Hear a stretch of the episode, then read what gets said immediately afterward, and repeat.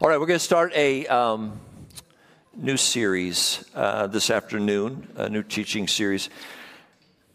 I've been hearing more, uh, kind of a growing sentiment that I hear from people and feel it some myself. It goes something like this I think the world is going crazy. What is going on? The world is changing. I read an article recently from Carl Trueman. He wrote this just a, a, a, few days ago. The title of the article is Blasphemy Then and Now.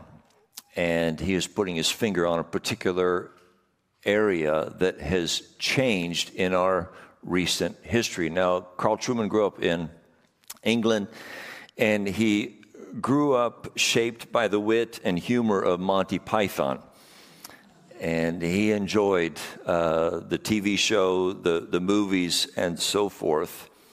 And recently, John Cleese, one of the film stars, decided to work on a stage adaptation of the movie The Life of Brian.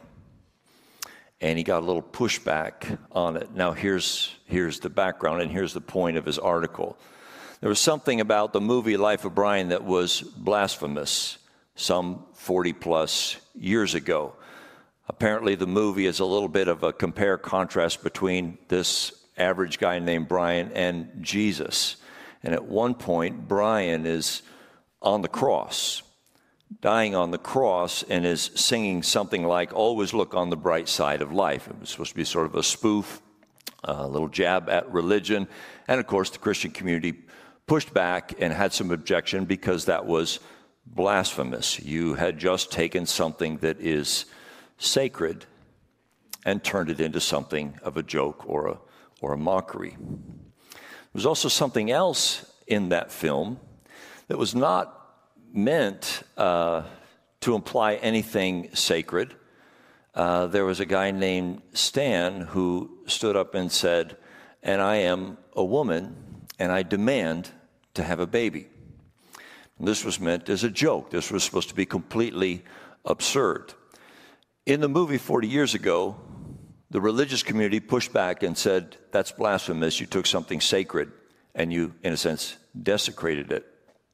Now, as he's trying to remake the stage adaptation of it, he's getting a lot of pushback about the scene with Stan, because now that is blasphemous. Now you've crossed the line. Now you've stepped into an area that is sacred. In the article, let me see if I have the, the right quote here. Now it is controversial because it mocks, oh, well, let me go back. The original movie was controversial because it mocked the God man, the central truth of the Christian faith. Now it is controversial because it mocks the man God, the central truth of our contemporary world. Old style blasphemy involved desecrating God because it was God who was sacred. Today's blasphemy involves suggesting that man is not all powerful, that he cannot create himself in any way he chooses, that he is subject to the limits beyond his choice and beyond his control. His point is simply what was blasphemous then is not today, because the sacred has changed. And this is just one of the ways where I hear this sentiment, and you feel it, many of you do. Is the world simply going crazy? What is going on in the world that we live in? But if we're not careful, it will make the church crazy as well if we don't know how to respond, if we're not prepared for what's happening around us. Now, we can lose ourselves through confusion, adaptation, compromises.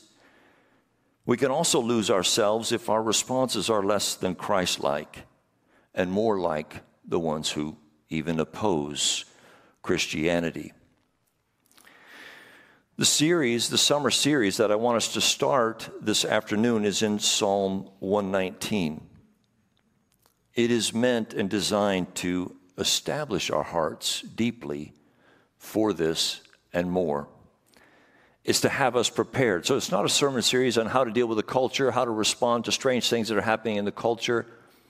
It's about our hearts before the Lord and deepening our relationship with the Lord in and through His Word. We're planning to spend the entire summer in Psalm 119. That's right, one psalm all summer long, probably about a dozen Sundays, give or take, in one psalm. It's a psalm that's designed to anchor our soul in the Lord by way of the word of the Lord. And that's what we're after.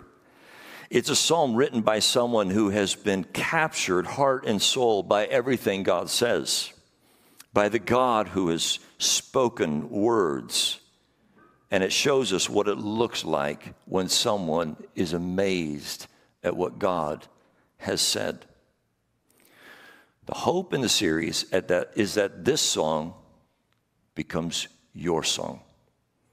That you eventually, in time, can actually be a singer of this song, meaning it's really gotten inside your soul, inside your heart.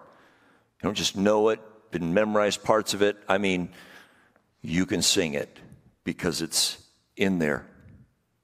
Now, all of us currently have a song in our heart about God's Word. We're singing something, whether we want to acknowledge it uh, or not. And so maybe we could just poke the question what song are you currently singing about God and His Word? The psalmist, over and over again, is singing, Oh Lord, I love your words.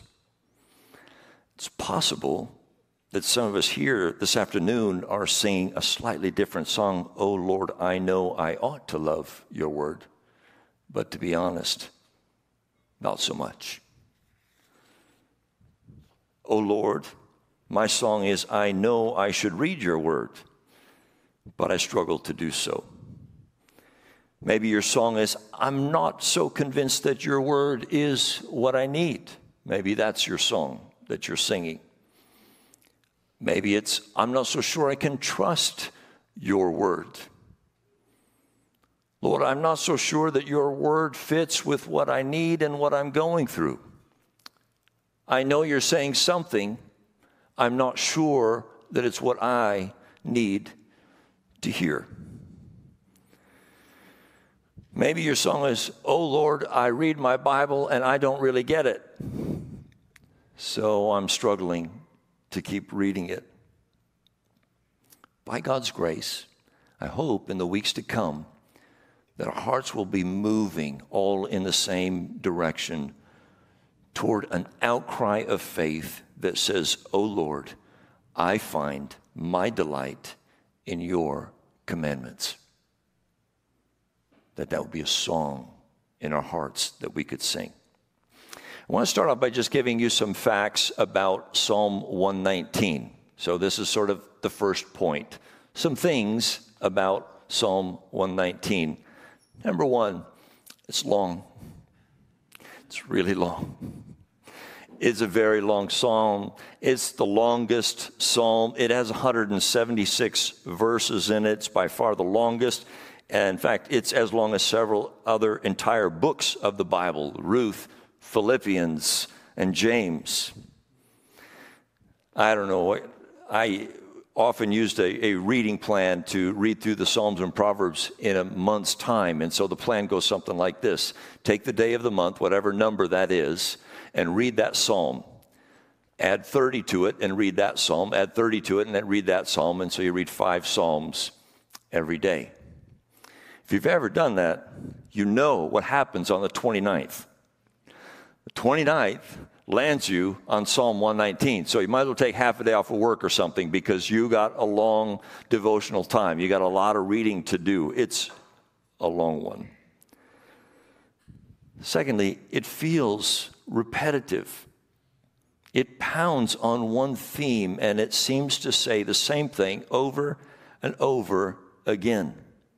And if you're in a hurry, if you're trying to speed read Psalm 119, if you're, if you're not willing to take the time, you'll get Psalm 119 is about the Bible. It's flooded with eight synonyms about God's Word, and they show up constantly, making it feel a bit redundant. We'll look at each of those words in just a couple minutes. In my life, I've had the opportunity to make a few cross country road trips, and I have a distinct memory of driving through Nebraska. Nebraska takes about seven hours to drive from one end to the other, and if you're just passing through, it's long and it's boring. Now, I don't doubt Nebraska is a beautiful state and there's many beautiful things to see in Nebraska, but if you're just driving through, the idea is um, whatever you see in the first five minutes of your drive through Nebraska, you will see for the next seven hours. And so there's a sense of, okay, I already got it. I get it. I get what this state is all about. I don't need to look at it for seven hours. And sometimes we can charge into Psalm 119 with that kind of a mentality. I've heard this. I've heard it. It's the same. The, the, the, the 10th verse sounds like the first verse, and the 100th verse sounds like the 50th verse. And so it, it feels sometimes like a drive through Nebraska. Our hope is to turn Psalm 119 from a drive through Nebraska to a drive through Big Sur.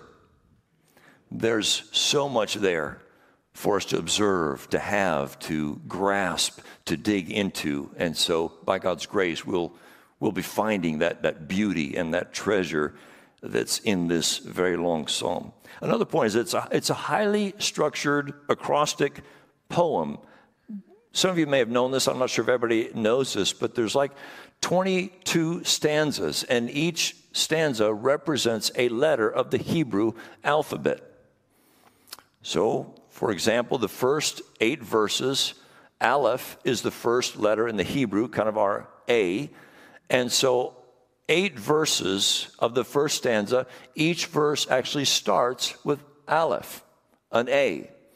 And so, this is a highly structured acrostic poem. And then it goes A, then B, C, D, and so forth through the 22 letters of the Hebrew alphabet. And each stanza is eight verses long, and each verse, each of those eight verses, start with the letter that represents that stanza.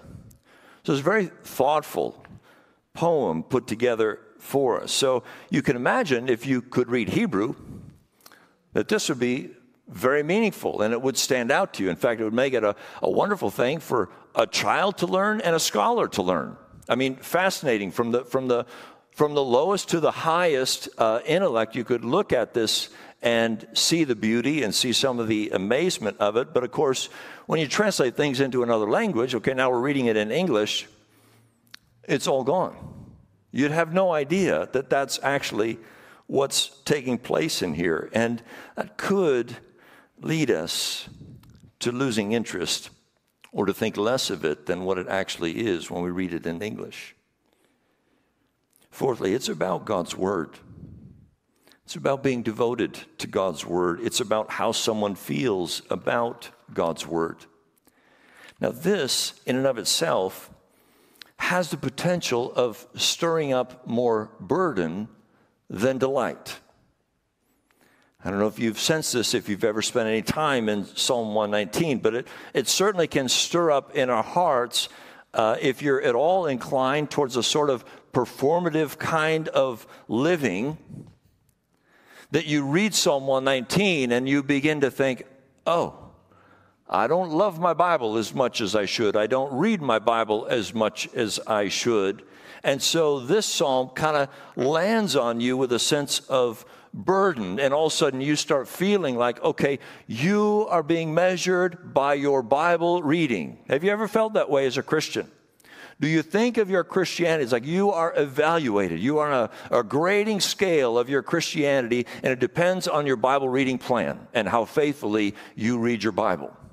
Well, if you're not reading the Bible through once in a year, I don't even know what you're doing here.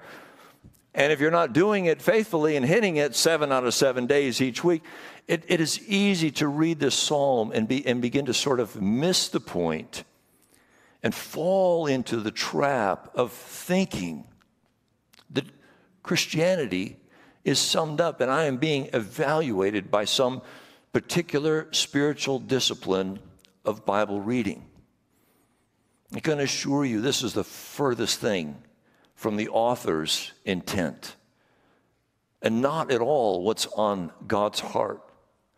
We want to look at this and hear the outcry of faith of a person who has become so enraptured and enamored with the things that God has said. And that's the kind of heart that we want to capture and lay hold of and see the Spirit of God develop inside of us. The last point, as far as things that I want to share this afternoon about Psalm 119, it's like it's filled with some really great nuggets of treasure. There's some wonderful verses that are great to put to memory. Verse 11 I've stored up your word in my heart that I might not sin against you. That's useful. That's good to call that one up and live in that. Open my eyes that I may behold wondrous things out of your law. I've prayed that. I've started off my Bible reading devotional times praying verse 18 dozens, if not hundreds of times. Open up my Bible. Oh Lord, here's my prayer. Open my eyes that I might behold wondrous things out of your law. Verse 105 Your word is a lamp to my feet and a light to my path. These are treasures for the Christian and treasures for the Christian life. Well, let's look at Psalm 119. Let's read together the first eight verses, and I'll spend just a few minutes on that sort of what is sort of the introduction of Psalm 119. Psalm 119, verses 1 through 8. I'm going to read it. Should be up on the monitor as well. Blessed are those whose way is blameless, who walk in the law of the Lord. Blessed are those who keep his testimonies, who seek him with their whole heart, who also do no wrong, but walk in his ways. You've commanded your precepts to be kept diligently. Oh, that my ways may be steadfast in keeping your statutes. Then I shall not be put to shame. Having my eyes fixed on all your commandments, I will praise you with an upright heart when I learn your righteous rules. I will keep your statutes. Do not utterly forsake me. Verses 1 through 3 are sort of the foundation of the entire psalm. And so the point, which would be point number two, is the blessed way. Verses 1 through 3 lay out Blessed are those whose way talking about the blessed way. It essentially states that the true way of blessing is to walk in the ways of the Lord. Now, the word blessing or blessed or bless in, in the scripture has, a, has a, a wonderful meaning to it. And, and you and I tend to use the word for all kinds of things. Generally, we like to use it when things go our way. I'm blessed something went my way.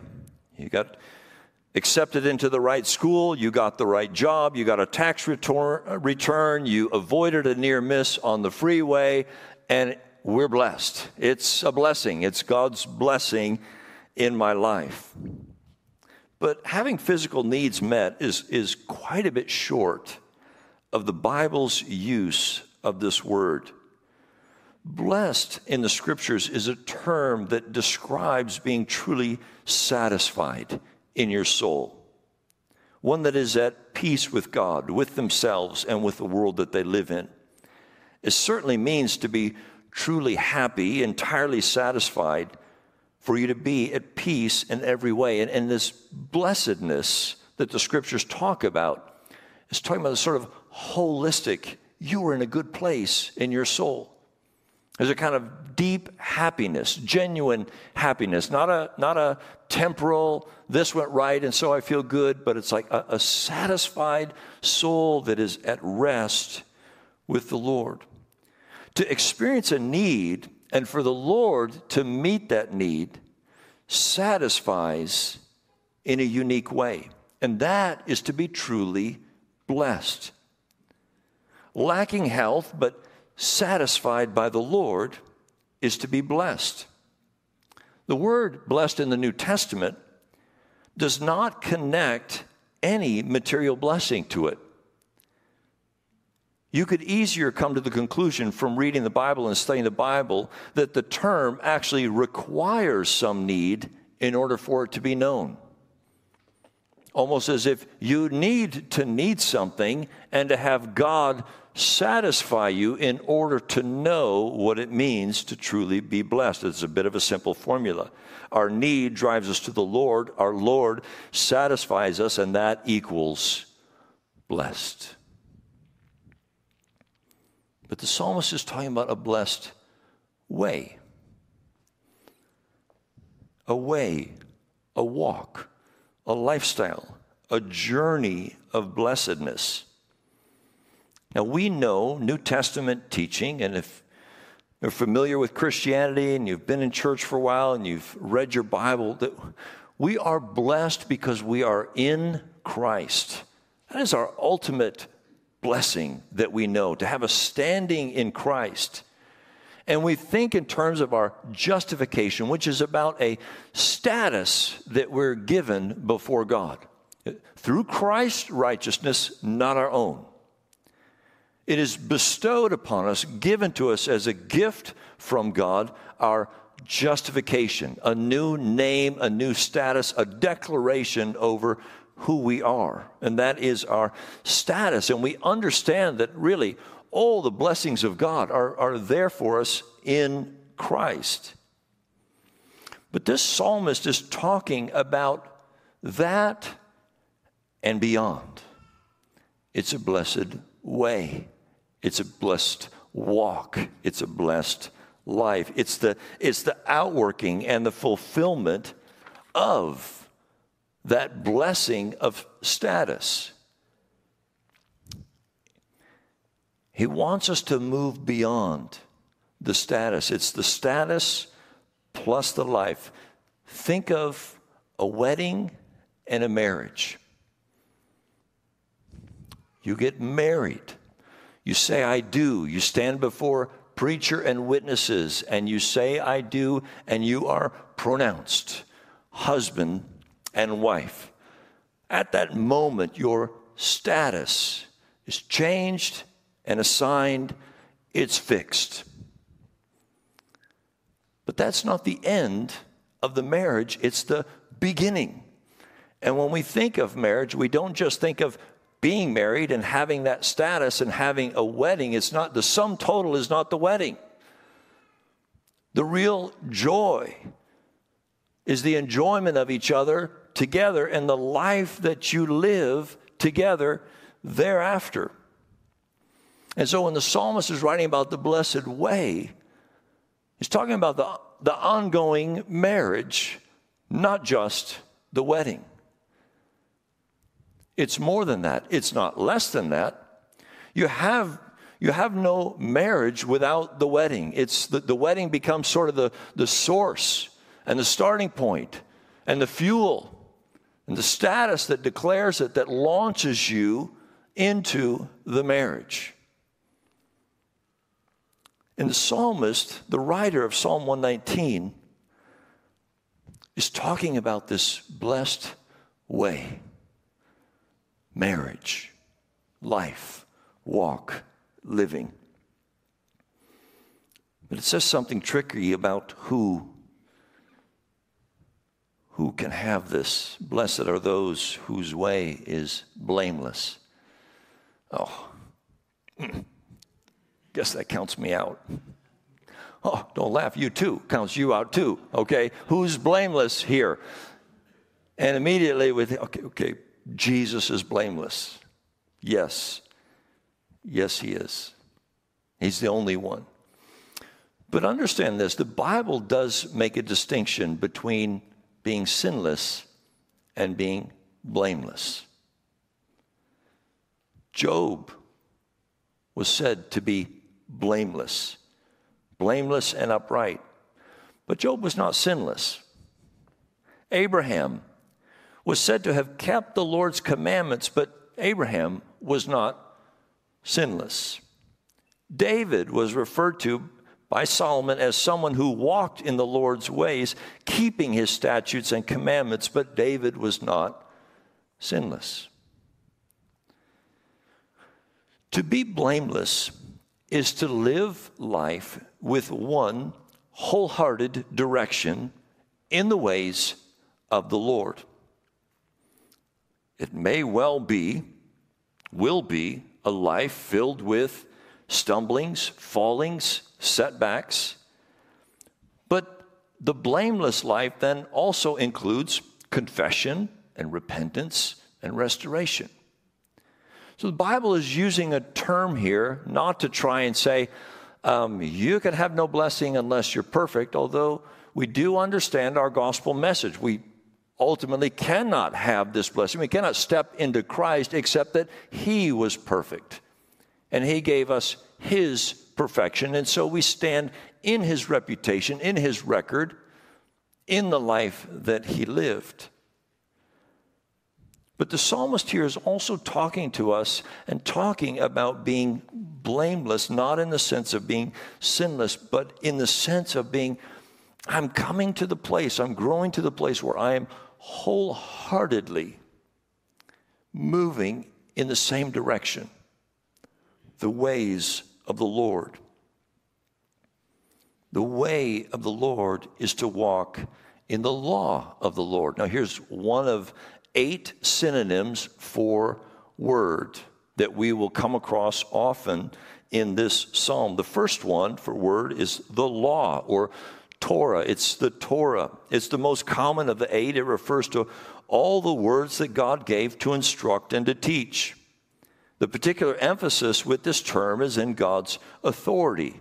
Well, we might use the phrase, it's the law. What do you mean when you say it's the law? I mean, there's authority behind this statement. It's unchanging. There's, there's authority. You obey the law because it's the law. And that's what this first word is really communicating. Then there's testimonies. Testimonies is a word used in order to bear witness of something or someone. God speaks these words in order to testify for or against something. It's just another nuance of the things that comes out of God's mouth. That he gives to us in the scripture. He gives us laws. He gives us testimonies. He gives us precepts. A precept is a word from the Lord that gives detailed, practical instruction about how faith is expressed and carried out. Also gives us statutes. We'll come across that word as well. This word captures the idea that what God says is written down and will forever stand firm. A statute is fixed and will not change. Then we have commandments. God is speaking again with authority, stating how something is to be done or not done. It is a command. God is stating it, and it is fixed. There are judgments, another word used, God's words that state his assessment of something. Is when God's words are his ruling, his verdict, they are his judgments. This is how he assesses the situation. He gives his judgment. And the word word is everything that God has spoken about, all his words. We are called to keep all of God's words. Now, there are commandments do this. So, thou shalt not commit adultery. How do you keep that word? Okay, you do not commit adultery. That's how you keep that word. But we are to keep, in a sense, all of God's words. How do you keep Genesis 1 1? In the beginning, God created everything. How do you keep that? You keep that by, by believing and knowing and the implications of God created everything. And I live in His creation, as part of His creation. I am not the creator. There's no man God here. And so we keep Genesis 1 1 by living in that awareness and that acknowledgement and that belief that He's the God who created everything and I am part of His creation. The last of the eight is promise. When God speaks words of assurance about the future, it could be destruction, it could be glory, but He is telling you what will be. It is a promise. all these are synonyms. You could, you could see how somewhat interchangeable they are. They're all talking about things that God has said, all that God has said, but each one has a little bit different nuance, a little bit different facet of the whole, and, and brings light from a, to a, a different angle and a different side. And it is all together about God's Word. But the third point is that when we get past verse 3, we move from doctrine to prayer. Something changes in verse 4. So, verses 1 through 3 talk in a certain voice, use certain pronouns, but when we get to verse 4, the pronouns change. Try to ask you a simple question. Okay, what is Psalm 119 all about? And it's a wonderful article from David Powlison called Suffering in Psalm 19. I've got much of this material from that article. Very helpful. And he acknowledges the fact that when we think about Psalm 119, we think about, okay, read your Bible. It's about reading the Bible. It's about knowing the Bible, loving the Bible, and all this. And he says, well, let's just ask a question. What, what, what words are most frequent in Psalm 119? If I were to ask you that question, maybe immediately what would come to, come to mind is God's Word. You know, eight different versions of, of Word. But Powlison pointed out something very interesting about the vocabulary of Psalm 119. The most frequently used words are the personal pronouns I, me, my, mine, you, your, yours those words actually outnumber the word words four to one. Four to one. This is a passionate prayer. Powlison writes So, Psalm 119 is actually not about the topic of getting scripture into your life. Instead, it is the honest words that erupt when what God says gets into you. It's not an exhortation to Bible study, it's an outcry of faith. It's the outcry of a heart that feels its own need and knows where to go to be truly satisfied. Powlison calls it the most extensive I to you conversation in the Bible. The I to you conversation, the most extensive I to you conversation in the Bible. I think Psalm 119 is going to help teach us how to pray, how to talk to God.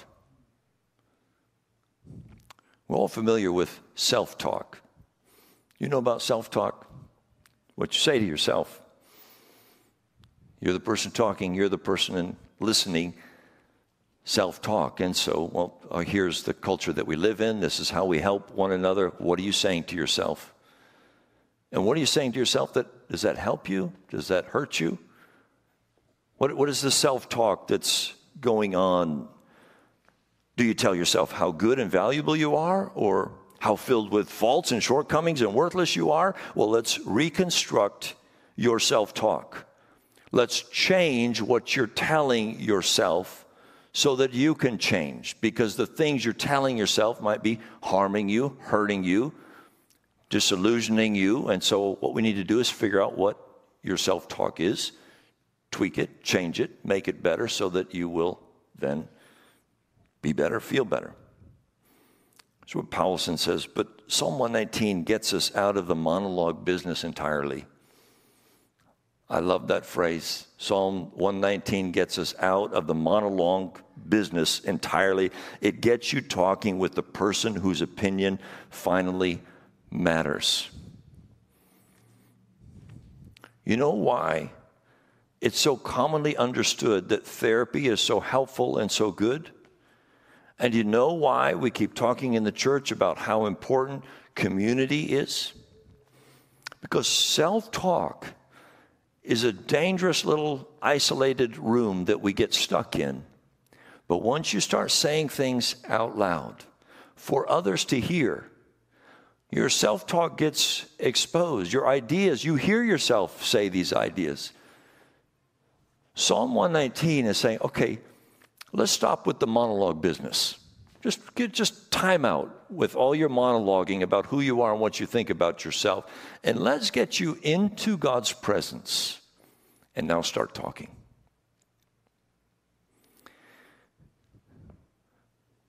I know you all know you got things going on in your mind. You say things to yourself. You got, you got dialogues going, you got monologues going inside your head. But once you start talking with somebody face to face and you start sharing and you start communicating and you get in somebody else's presence and these things start coming out of your mouth, it's a whole different world, isn't it? Now you have to face yourself and come to terms with the realities of what's been swirling around in your mind. Somebody else can observe it now. You observe it in a different way because now you're hearing what's been just going around in your mind before. I think about this and I think God is so amazingly wise. Come talk to me, he says. Unburden your heart. Tell me honestly what's going on. I'm learning. Embarrassed to say, I'm embarrassed at how much I need to learn about prayer, but I'm, I'm learning about being honest with God, and I'm realizing how much of my prayer life was under the guise of, I better clean myself up so that I can talk right to God. Because when I go to God in prayer, I better say right things. In fact, maybe I should just quote scripture. Uh, maybe I shouldn't say anything that I'm thinking. I, I mean, I'm in God's presence. I should be good in God's presence. I should put on my Sunday best. I should say the right things. I should think about articulating things well. And, and I, I'm realizing how wrong that is, and how useless, and how much I'm actually avoiding the very thing that I need. I need to talk to the Lord about what's really going on about what I'm really struggling with, even if it's embarrassing.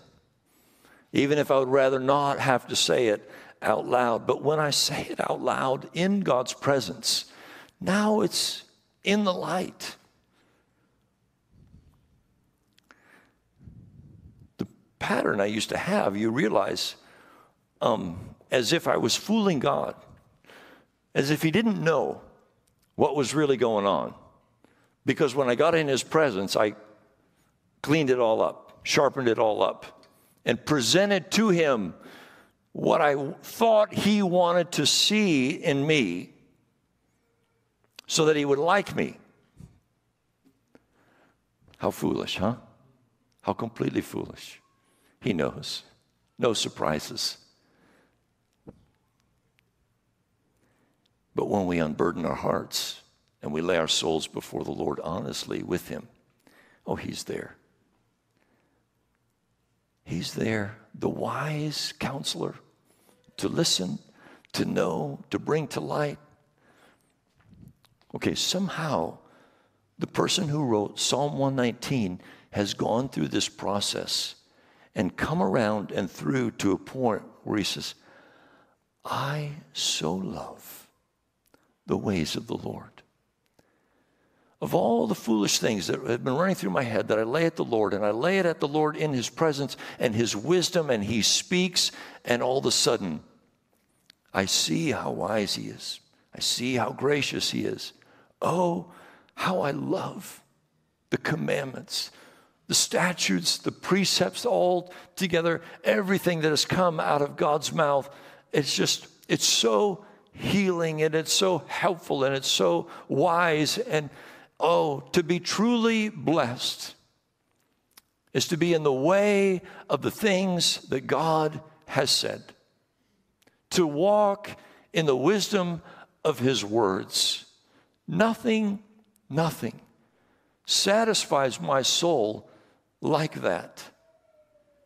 There is no other way. There's many ways to be happy, many ways to be satisfied for a time to, to, to an extent. But this psalmist has come through enough of life to be able to say to us, I've come to realize that nothing compares with the kind of satisfaction of soul that comes with walking, living in God's ways.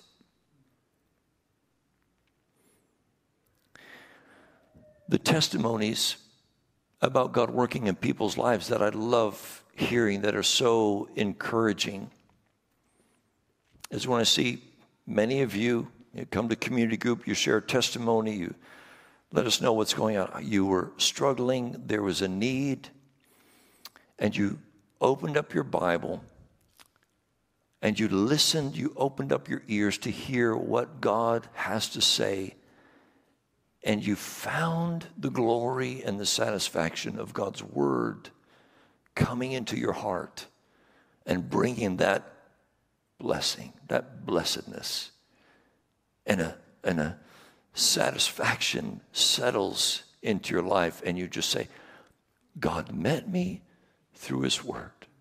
God's Spirit, through His Word, spoke to my heart, and it is well with my soul.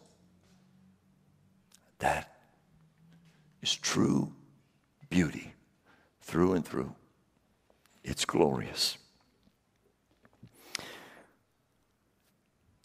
Okay, so how are we as Christians to respond to a world that's going crazy?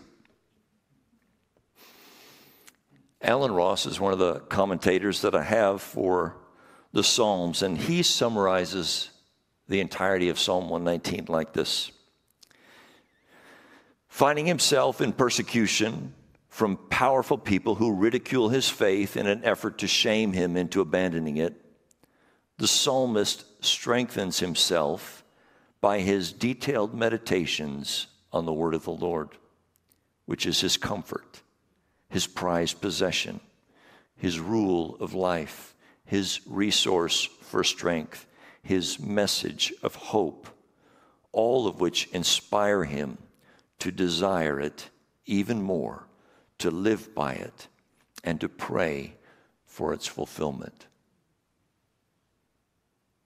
That's where I want us to go. To realize the treasure that's in this psalm and finding everything from the Lord and of the Lord in the words that He's revealed and given to us. This psalmist knows something true and extremely important that the way of blessing is to walk in the way of the Lord. And no other way can match it or outlast it. Worship team, you can come on up. I owed you a short sermon.